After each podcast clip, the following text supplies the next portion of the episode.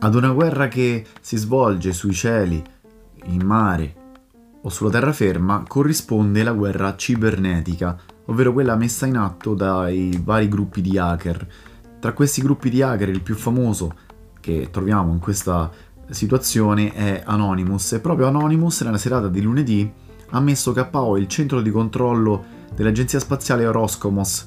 In questo modo hanno potuto bloccare i satelliti spia russi il messaggio pubblicato era stato molto ironico, e però nel messaggio ci sono stati dei dettagli tra cui Anonymous si è vantata di aver cancellato un codice delle credenziali che sono state invece ruotate e il server è stato messo offline. Quindi praticamente hanno messo KO l'intero sistema satellitare spia russo. A fine 2022, se i prezzi di gas, petrolio e carbone dovessero restare invariati e le quantità fossero le stesse del 2020, l'Europa dovrebbe versare nelle casse della Russia 260 miliardi di euro.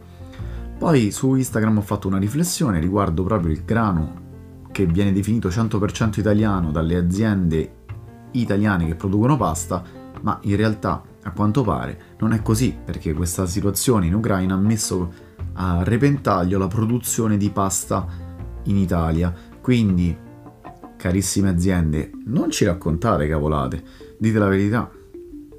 Semplice.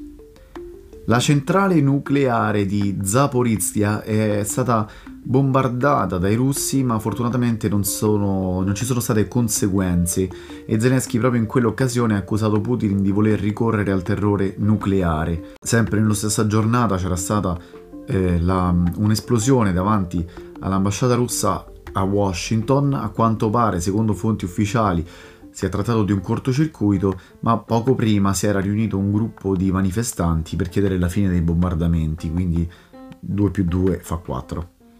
Le truppe russe hanno in mano un'altra centrale nucleare, che è quella più grande d'Europa, la centrale di Enerodar ehm, in Ucraina, e per la situazione dell'impianto sembra sotto controllo, un impianto a 6 reattori, fortunatamente non ci sono state conseguenze. La stessa situazione si è creata a Chernobyl, eh, ne parleremo dopo. Il canale Telegram Ukraine Now è un canale ricco di informazioni aggiornate e verificate e serve al popolo ucraino anche per ricevere aggiornamenti riguardo eventuali attacchi. Infatti Telegram si sta dimostrando un grande alleato dell'Ucraina in questa, queste settimane di lotta.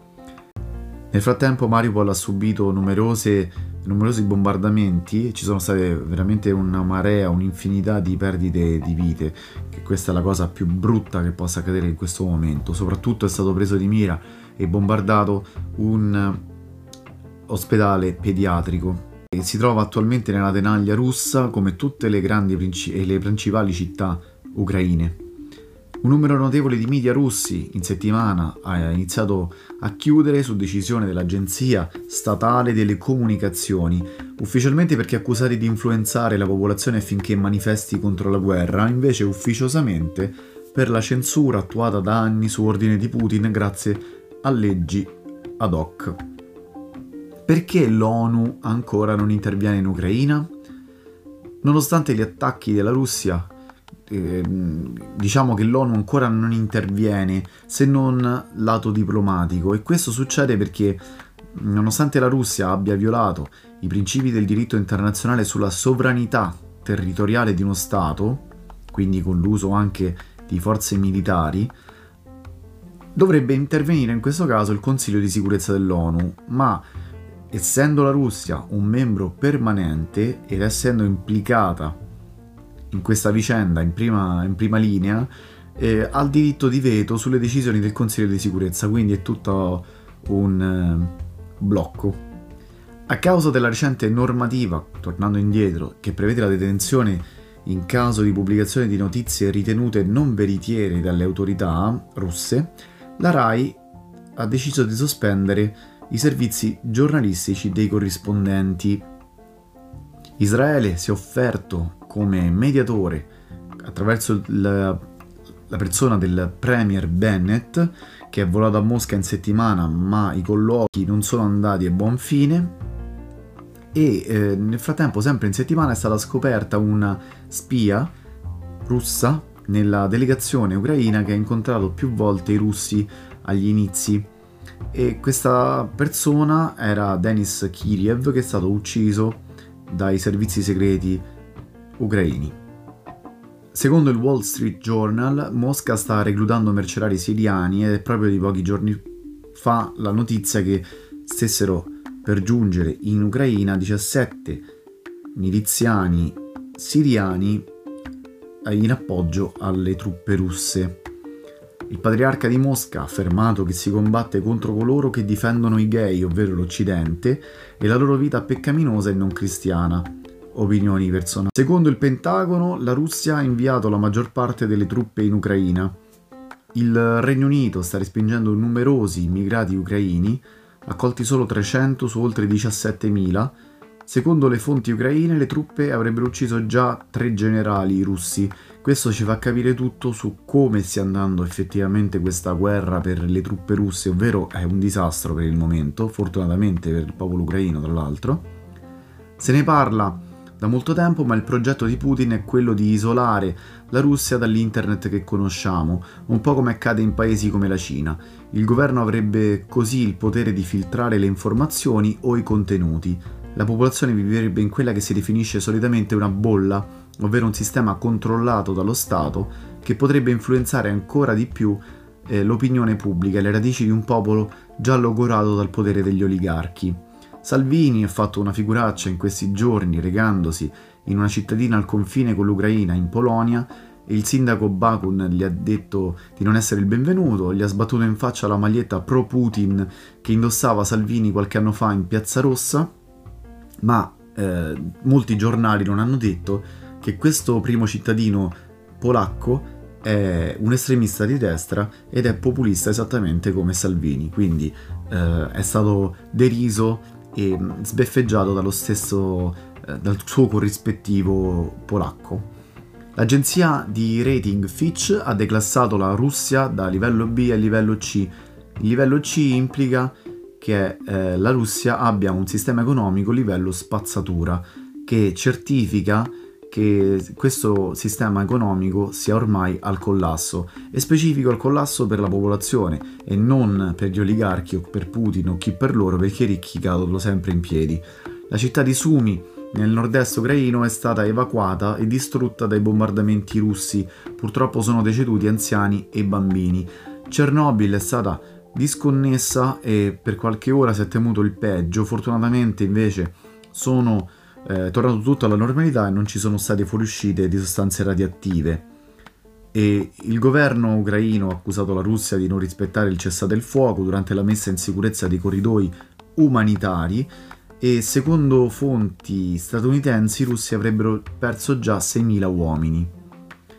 E sempre secondo la Casa Bianca, la Russia avrebbe in procinto di utilizzare armi chimiche e biologiche, ma questa accusa è stata rimbalzata dai russi agli statunitensi perché a quanto pare anche secondo eh, i russi gli statunitensi sono in procinto di utilizzare armi chimiche contro l'esercito russo.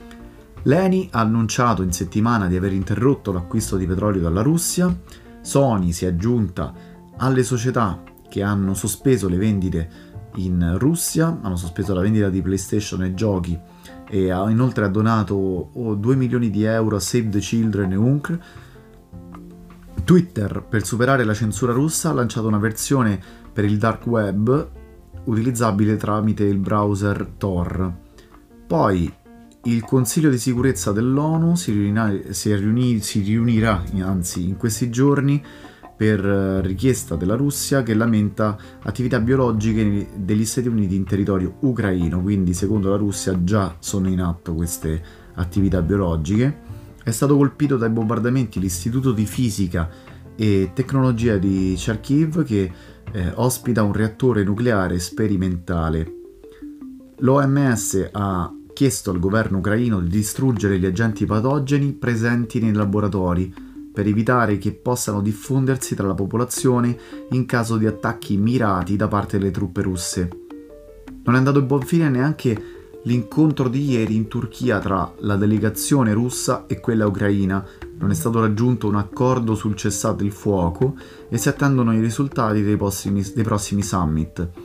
A Mosca sono tornate le file davanti alle farmacie, sono diminuite le scorte di medicinali, eh, aumento dei prezzi anche per la popolazione italiana con gas, metano e benzina che proseguono le cavalcate verso nuovi record. Eh, L'UE e gli Stati Uniti si stanno mobilitando per trovare so- soluzioni alternative, ma per un periodo minimo di due anni rischiamo soltanto aumenti e blocchi di servizi per contenere la crisi energetica. Per eh, la terza notte consecutiva sono tornate a suonare le sirene a Leopoli, che è una delle città più ad ovest dell'Ucraina al confine con eh, la Polonia. Questa situazione è un po' una situazione al limite perché i bombardamenti e le raffiche russe si avvicinano troppo al confine con stati appartenenti alla Nato. Kiev, la capitale, è circondata dalle truppe russe, come detto prima, e purtroppo questa situazione sembra ancora non finire finché speriamo la prossima settimana di avere notizie positive, ma non credo, vista la situazione che purtroppo non sembra avere fine per il popolo ucraino, ma anche per noi che ne subiamo le conseguenze anche a distanza. Spero di aver fatto chiarezza questa, con queste notizie sulla scorsa settimana, sulla settimana appena trascorsa e speriamo la prossima settimana di non risentirci riguardo la guerra.